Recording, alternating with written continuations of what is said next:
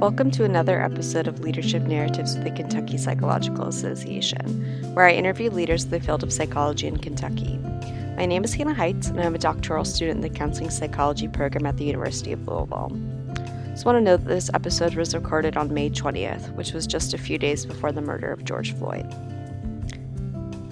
Today I'm here with Dr. Amanda Mitchell, Assistant Professor of Counseling Psychology and Director of the Social Inequities and Health Lab at the University of Louisville. Welcome. We're so excited to have you on the podcast. Thanks, Hannah. I'm excited to be here and appreciate you asking me. All right, so just to get started, if you could tell us a little bit um, about what attracted you to the field of psychology and, and what um, drew you to become a psychologist. Sure. So I think for a long time I've I've shared the value or had the value of the process of self-reflection and engaging in self-reflection. I don't know that I would have had the language to identify it as that when I was younger. And at the same time, I think I just really felt an interest and curiosity around why people do what we do and what motivates our actions and behaviors. And I can specifically remember sitting in a class um, Dr. Uh, Donna Henderson King's class at Grand Valley State University, uh, where she was talking about social psych principles like uh, stereotype threat and interpersonal processes and confirmation bias, and thinking, I don't know how to do this for a job, but this is what I want to do. So, this, um, even though I was a shy, kind of quieter um, student, I ended up uh, approaching her after class and asking her um, how to keep doing this. And she recommended a path in uh, psychology and really encouraged me to get exposed to research. Um, and she introduced me to the idea of graduate school and the pursuit of a PhD. And so I think that's really what started my path as a psychologist. It's so amazing how one person kind of can alter your trajectory like that yeah i mean i definitely credit her with it I, I don't know how much she knows that but it's definitely true so how did you end up as an assistant professor and director of the social inequities and health lab sure. I knew when looking at graduate schools um, based on my undergrad mentorship that it was important to think about research that i cared about and that meant for me understanding and exploring the link between mental and physical health. So that's where i started and looking at uh, phd programs that would allow me to do that work uh, with an applied emphasis so either clinical psychology or counseling psychology um, and that took me to the university of louisville under dr Pössel and from there once i kind of completed some work in my phd there I uh, wrapped up with a APA accredited internship um, to complete my counseling psych degree um, at the University of Utah. So my work in graduate school was really around understanding chronic stress, the experience of chronic stress, and how that affects mental and physical health. Um, but I found that I wasn't done yet what I what I really cared about was applying and thinking about that in the context of social inequities or health disparities, and understanding the processes that actually are at play between mental and physical health. So the biological processes and functioning. Um, that's that becomes really important to think about when we start to understand why mental health contributes to higher rates of, of physical health um, conditions. And so from there, I sought out a postdoc experience uh, after my graduate training at uh, Ohio State University's Institute for Behavioral Medicine Research. And I worked under Dr. Christian, um, and her lab is focused on stress, uh, behavioral immunology, and health disparities. So I really started to understand how social inequity um, and the stress associated with it can uh, contribute to greater mental and physical health issues um, particularly in perinatal health disparities, actually, uh, which is not where my work is right now. Um, so once I uh, received both that training, I knew I wanted to continue with the academic route, and I was looking for positions primarily in counseling psych PhD programs. Um, I really value kind of the overlap in my training with counseling psychology and psychoneuroimmunology. And what that means is that I try to work from a lens of values that we espouse in counseling psychology, like social justice and and kind of a cultural humility background to this work, um, and also care about how we know that these um, um, mental health and physical health outcomes are connected, which is my PNI rub. So um, I think that led me to um, taking an assistant uh, professor position at the University of Louisville in the counseling psych program, and that's how I opened the lab. Wow, thank you. It's such an interesting trajectory, and thinking about your experiences from psychoneuroimmunology to clinical practice, um, what would you say that your favorite part of being a psychologist is? Yeah, I spent a little time thinking about this because um, I think there's a lot of classic answers to it. You know, um, mm-hmm. I for me the one that stands out is just the multiple hats that I get to wear. I I sought a position at U of L because I liked that um, I could be engaged in research, teaching, and clinical work. Uh, I value kind of all of those hats and the integration of those hats um, that I get to wear, and I like that I get to to do all of that work. I think the downside of it is that um, it's easy to become fully immersed in that work and also um, get burnt out. so I really have to be mindful about taking time to step back and be present in what I'm doing in my everyday activities so that I don't find myself um, a little overwhelmed with the, the amount of hats and responsibilities that come along with it. Yeah that's it is definitely easy to get burned out but i think right now kind of thinking about the context of covid-19 and the fact that we've all had to take a step back in, in some ways um, do you think there would be any major changes in the field of psychology as a result of covid-19 or do you have any worries or kind of feelings of excitement about where the field could be headed yeah it's interesting to think about i think the, the current climate um, something that i've noticed in the clinical work realm is just the increased accessibility for telehealth. Um, even, uh, you know, we at the University of Louisville uh, in the counseling psych program, we we also run uh, the Cardinal Success program, which is uh, collaborations across um, West Louisville primarily, but also other organizations across uh, the city uh, that provide behavioral health services. And we've moved um, our services right now to telehealth or to um, some telehealth options. And I think we've seen a lot of folks have to adapt to that structure. Um, I think it's providing some increased accessibility. There's a lot of folks writing about that right now, and I would defer to them because I don't know what that looks like.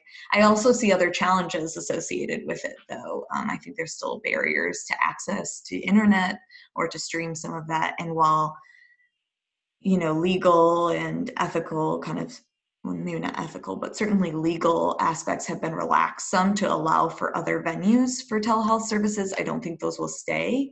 And I think that could then affect the continued accessibility to mental health care um, in telehealth, in the telehealth um, world but um, but generally i think covid-19 is going to mean that we're going to you know have an increased experience and rates of people seeking out mental health services. I mean just during the process of you know physical distancing um, but also grief and other experiences that are going to come alongside um, covid-19 is going to mean um, hopefully i guess that some mental health services are being accessed after it.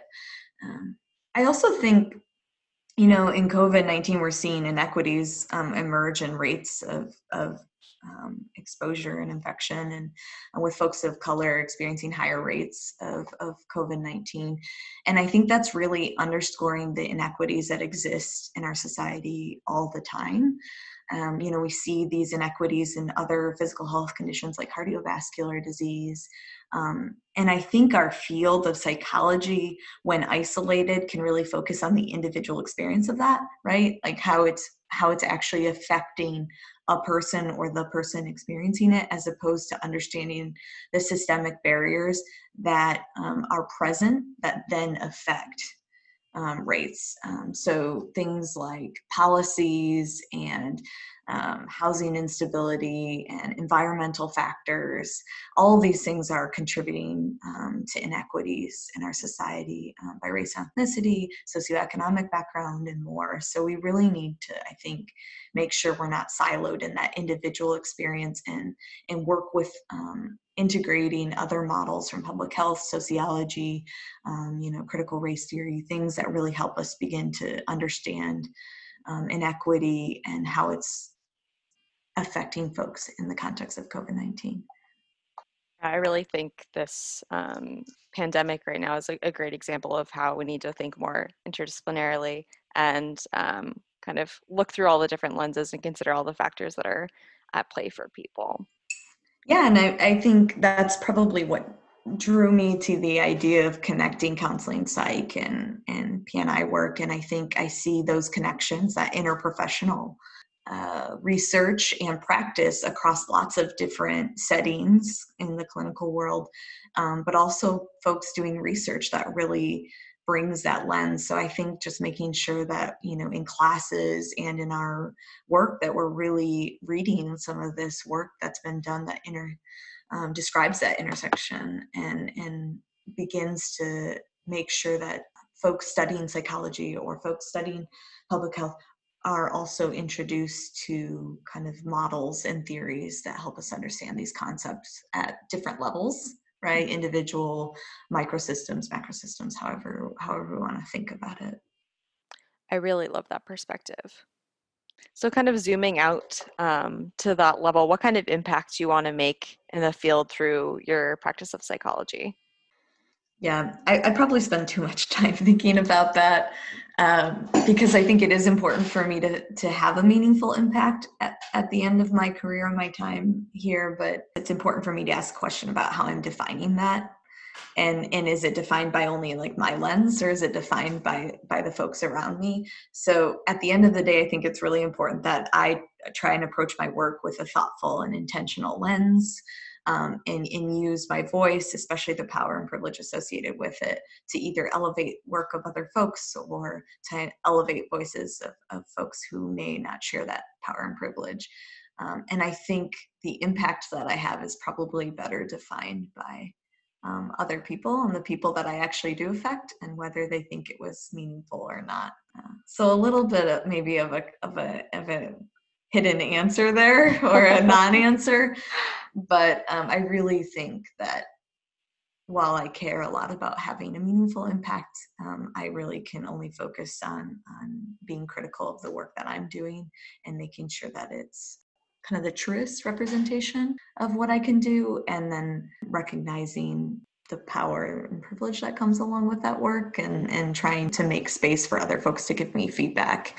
At the end of the day though i've really had to approach it with like i have a certain definition of that right? But that mm-hmm. definition is informed by my own experience and my own identities. And i i think what's a better representation of the impact that i end up having is the folks around me and asking them you know what they think about the work that happens or the work that we collaborate on and, and what that means to them. That's very well said. So, thinking about making big changes in a, a systemic way, how do you maintain your motivation um, at times when goals feel unachievable or it feels like making an impact can be challenging? Mm-hmm.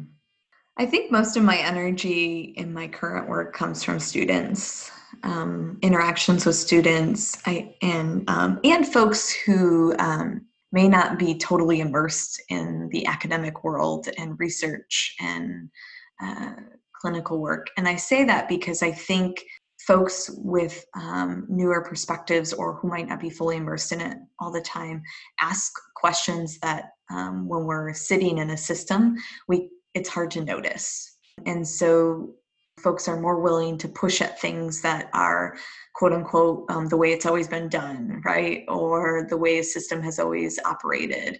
And i think that's the work where meaningful change comes from. And i think there are changes that need to occur in lots of systems that we work from. So the more that uh, we can elevate voices of folks who are willing to challenge those um, kind of traditional processes or the things that have always been done, the more we'll see uh, maybe these systems operate in a more equitable way or at least uh, make changes toward that as a goal. So I think those interactions, having those conversations, those are motivating to me, right? Um, by by nature, and so I I look for those, and I really try to hold on to those when when they come up. If I'm only relying on persistence or my own persistence to to make to find motivation, I find that that's when I get really burned out, and I um, it's easy then for me to feel a little bit less hopeful about the possible possibility for change. And so that's usually a good cue for me that I need to engage in some self care and take a little bit of a break. Do you have a, a, specific example of a time where conversation happened or anything in particular that helped you feel more motivated? Hmm. I think it it comes from like random emails that I get. You know, I've had I just received an email that of a of a person who you know, was like, hey, I, I noticed that you do this work that intersects like counseling, psych, and PNI work, and I'm really interested in both, but I know nothing about it. Like, I, I didn't know this existed until I started Googling, like, would you you know do you have a few moments where you'd be open to talking? And it's like absolutely like that those are the things that like give me energy like the fact that mm-hmm. like somehow you stumbled upon this i'm more than happy to share what i can and then um, i'm going to learn something from that conversation too. Or when students stop by my office randomly and they're like hey something you said the other day made me think about um, this concept like do you have thoughts on that or do you want to talk about it you know, it's probably a reason why it I actually can go too long in meetings because I'm like, I get excited when, you know, students have ideas or when other folks have ideas and they're like, I just want to talk with you about this and learn more about it. So I think um, those random emails or just like spontaneous conversations that can emerge um, or collaborations. I also just recently had somebody say like, "Hey, I wanted to connect you to because it seems like you're doing work, you know, both in kind of thinking about interventions and thinking about health outcomes like maybe you two should have a conversation at me. That is the type of energy you know building those types of relationships and collaborations and engaging in that dialogue is is type of stuff that that gives me motivation. That's very cool to hear examples of that and to know that both students and colleagues and even kind of random people can be rejuvenating in that way Mm-hmm. Yeah. And even like when people ask me in the community or in my life, like about like what I do, like I find that it's, it's, it's always interesting to see kind of the perspectives and personal experiences that people have tied to to some of this work and the willingness for folks to open up and share those you know um, without maybe even knowing me super well is is motivating because i think it's like oh yeah this is the you know this is why i'm became interested in this work and and why I continue to think and read about it and try and, and try and kind of facilitate a lab that that supports it because it's it's this these exact conversations you know mm-hmm. that reminds me of the really famous ted talk i think it's like simon sinek or someone like that tell me your why or something and kind of how that's like a motivating mm-hmm. force and to kind of have your why statement or a mission statement for yourself can be a good thing to look back to when you're feeling a little bit lost Oh yeah, and I think sometimes with a, you know, my colleague uh, Kelly Quirk had that uh, in every grad school experience. You'd be like, but why?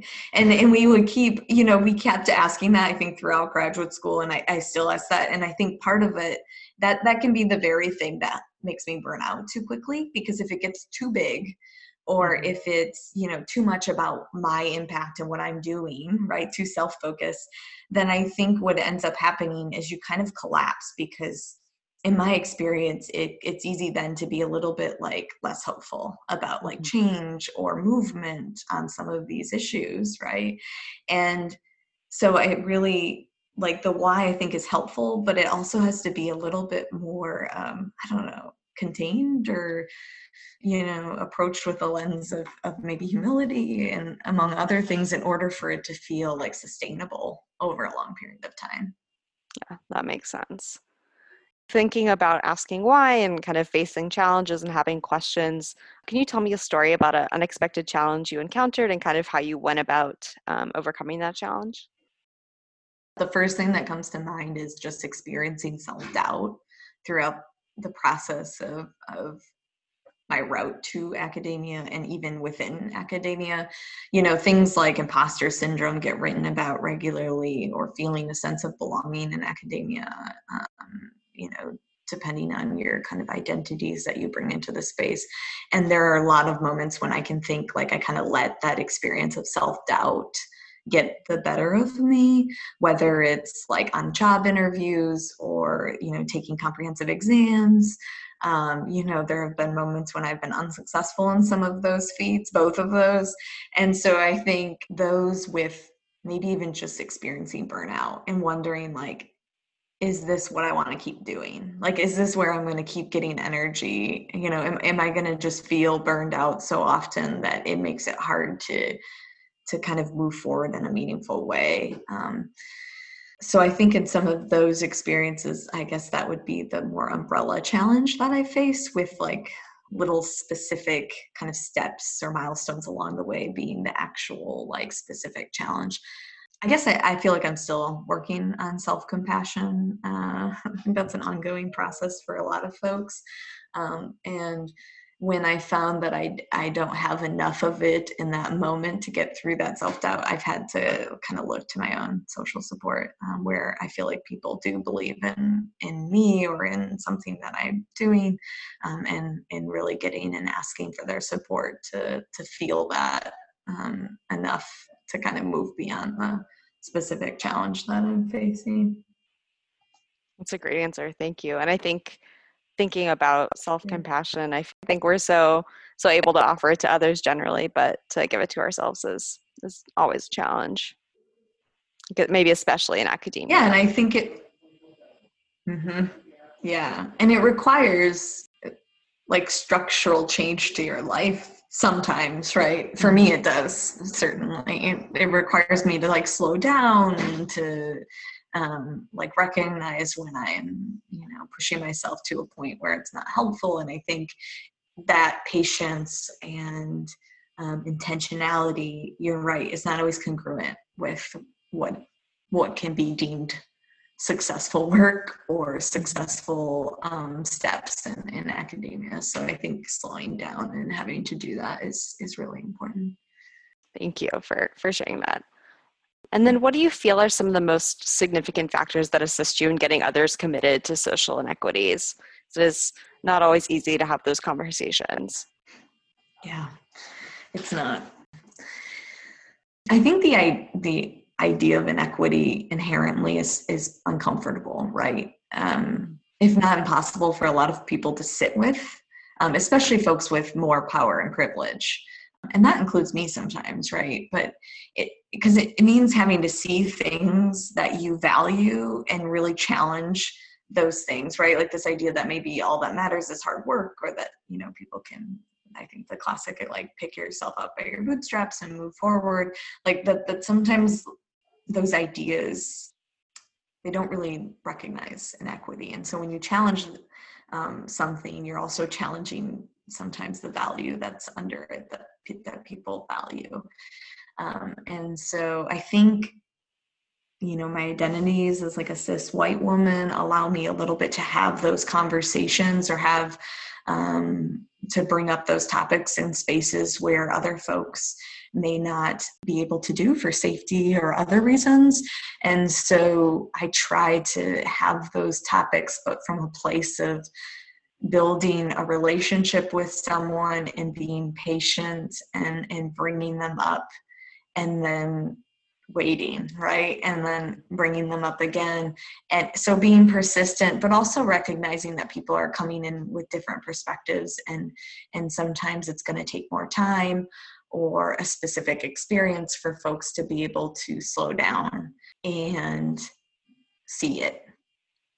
I, and I think really like knowing my own process and engaging in my own self reflection and being open. And I, this is kind of interesting because I, I don't think I often share my own like self dialogue with other folks um, as I'm on the podcast, but like I think being able to kind of share like that it wasn't easy for me either or that it's not always easy for me to see all of that either is important because then i think it helps folks um, feel like, okay, well, maybe I can share what I'm thinking, or maybe I could challenge this when it it would otherwise feel too uncomfortable to do, right? Mm-hmm. Um, so, I guess just being willing to have the conversation and being persistent and patient with it and working from a relational standpoint and recognizing that that sometimes it, it requires a little bit of trust for folks to open up and be willing to tra- challenge maybe beliefs that they've had or values that they've had and what they're tied to mm-hmm. so thinking about that for someone who's interested in learning about social inequities and kind of um, getting more understanding around that do you have any recommendations for resources for them ah a lot of resources and readings, I guess. Um, I think the first step is to really engage internally in your own self reflection process. Um, and you can do that, I think, in a lot of different ways, right? So, some people gravitate towards books or resources, and there's um, a lot of wonderful new resources um, that you can use in doing that. You know, there's books around privilege, um, whether it be white privilege, racial healing books by a lot of wonderful colleagues in, in, in the field um, of counseling psychology. And I recommend engaging in those kind of more practical books where you have to write down and think about what your experiences were like growing up and um, you know what you sat in there's a lot of groups i mean i'm currently in a discussion group around um, like whiteness and white privilege and white fragility and what that means. Um, and so I think engaging in, in those when you can, um, when they're available to you, that way you can really understand the intersection, you know, of your identities and what that means for you in different spaces. So, um, you know, Kimberlé Crenshaw um, coined that idea of intersectionality and i think going back to the, that work is really important um, for us to really understand how our identities and, and what they mean in terms of how we live in and operate within systems something that I know that I've had to do both in my classes and, and I think I still have work to do on this is that um, a lot of times what we see is earlier these topics are discussed and, and written about by folks of color and then later um, uh, white folks will come around and, and write about these topics maybe in different ways. And so i think some of this work for me has been to look at my like readings and syllabi and, and ask the question of like where the, where is this coming from in its origin and can i get to those original sources and do some of that work um, because i think that's really crucial as well and so challenging kind of where you're getting your information and, and really doing your research and understanding where it's coming from. So that's a great place to start. I think for um, for those of us who are trying to to learn more and um, be more mindful about our own identity and how we interact with others, I think that's um, those are really beneficial beneficial tips. Thank you. And then to add on to that, actually, as you said that, you know, I focus a lot on like internal work, but I think then there's a lot of work to be done in terms of understanding inequity. And for me, that means going to the literature in multiple domains and something I've talked or I said earlier, which is like I go and I read public health work and I, I try and read sociology and in that way i'm like approaching it from not just a psychology lens but i'm understanding the idea of inequity um, and why we see you know higher rates of, of physical health conditions among folks with um, low income or economic marginalization and why we see higher rates of physical health conditions among folks of color right because of these systems that are operating. But i think really to put a really theoretical and, and, lens to it we need to understand those experiences from interprofessional work. And so i really push myself to make sure that from the lens of health inequity or disparity that i'm reading lots of different fields um, when possible. Thank you. It's, it's definitely important to to stay afloat on other things outside of the field and i think it's easy to kind of get sucked into to your own sphere Mm-hmm. Now, so now switching gears a little bit to more um, leadership focused content, how are you thinking about leadership as COVID 19 continues to impact um, us? And can you describe an example of someone leading well during this time? Yeah. So I think it comes back to you know the answer that I had with with the context of like how COVID nineteen will shift our dynamics in mental health. So the first one being accessibility to services. We've seen a lot of. Um, I think we've made good strides in this, and and maybe I I'm missing something here, but I think as as an organization American Psychological Association, but also at the state level, you know, we've seen them make changes and and shift requirements for accessing mental health care in this time. You know, uh, that that means getting easier access through other means if, if you can't have you know specific secure lines you are able to to also connect with somebody through skype or other programs or platforms in which you wouldn't be able to do telehealth and so I think watching large organizations quickly try and make accommodations mm-hmm. to the context has actually been very humbling. Like, okay, you know, folks do see this, and there are clearly leaders in these organizations in the state, but also at the national level that are saying, hey, wait a second, you know, we need to make sure we're still providing care during such a crucial time. I think I've seen leadership in a lot of different ways um, in counseling psychology also during COVID 19. Some of that has come from um, folks within the field, um, you know, being present on social media and also in news organizations to discuss um, the discrimination and bias that's happened toward um, Asian folks in the context of COVID 19. We've also seen folks from um, the Counseling Psychology Division, Division 17 of the American Psychological Association, offer like process groups and discussion groups around COVID 19.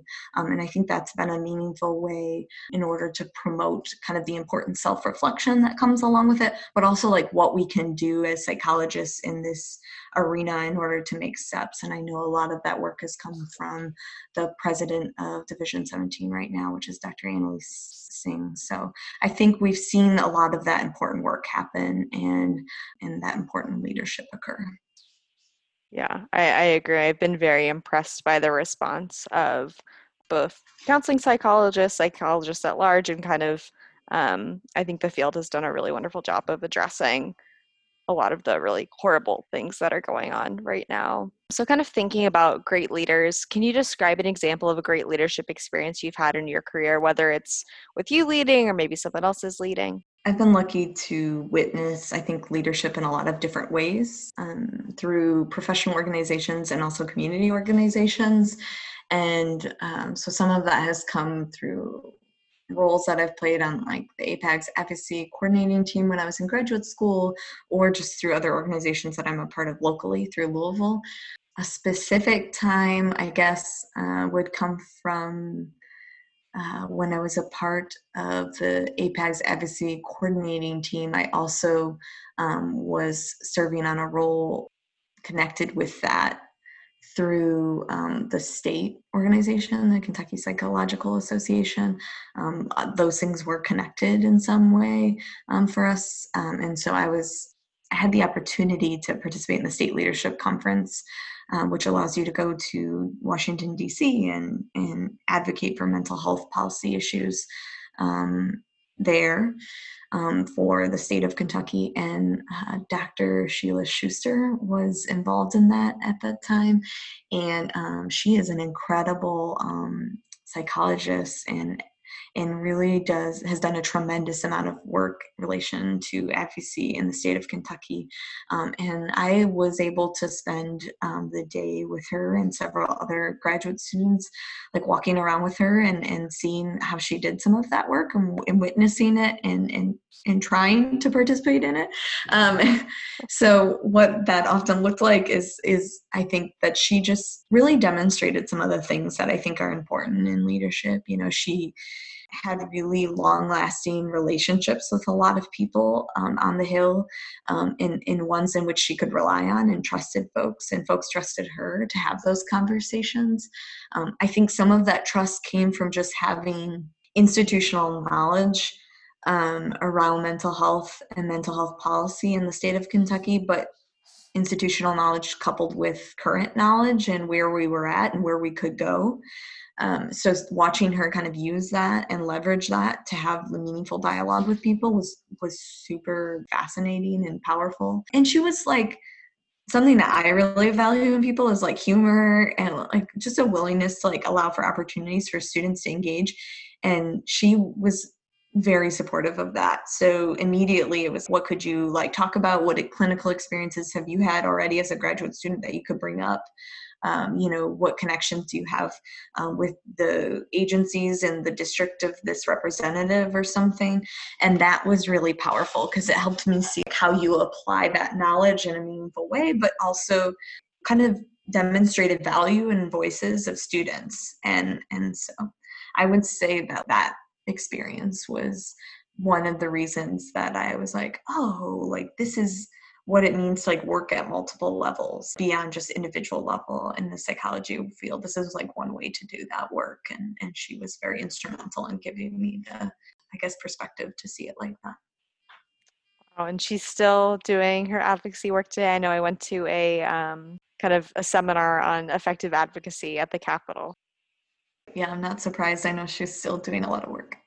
Wow. So, kind of reflecting on um, your experience with Dr. Schuster and your professional experiences, what lessons would you give to other psychologists about being an effective leader?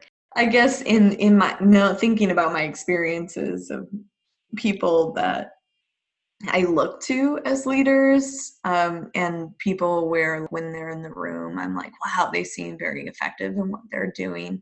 I think it comes from having a recognition of institutional or history, not just institutional knowledge, I guess, because it's, but I do think that's helpful in navigating a system. But I think it's recognizing the impact that history can have on where we're at now. And so having and recognizing that and applying kind of that knowledge, having certainly a, a, a set of knowledge but also being willing to like change that or being open to change in a system um, i think sometimes where we can get stuck is when it's like well this is how we've done it as opposed to like well how can we apply or do something different that might actually map better onto kind of the values of, of the field or of an organization i think a relational standpoint is really important. Um, building relationships with people and collaborations with people is really crucial to being an effective leader. And I think the folks that I've seen have always had strong relationships with people that they can rely on when needed. Um, but also that they value the input of the other person, right? Like it's not just a relationship in service of getting to a goal, but it's a relationship that like a person values and feedback that they can give each other to make a, a more meaningful step forward. And then I think like being humble and recognizing that you don't know everything and and bringing in clarity and transparency to the process that those are just like kind of variables that help those relationships really come to fruition and also help them be maintained over time mm-hmm. um, because if you're really transparent and able to engage in that process um, from a humble place i think people respect that and want to engage with with folks who are open to that or at least when i have experienced other people to do that it makes me more excited to to work with them and to learn from them i agree i think those are some great insights into what makes a good leader well, I think we're at the end of our time for today, but thank you so much for um, coming on the podcast and giving us your time and sharing some of your insights into the field and into leadership more broadly. Of course, yeah. Happy to happy to be here.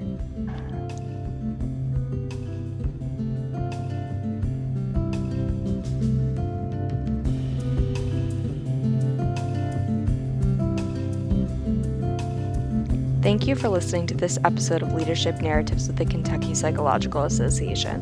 Our sound engineer is Julian Mackerel. A big thank you to the KPA Leadership Academy and Dr. Eric Rest for making this podcast possible.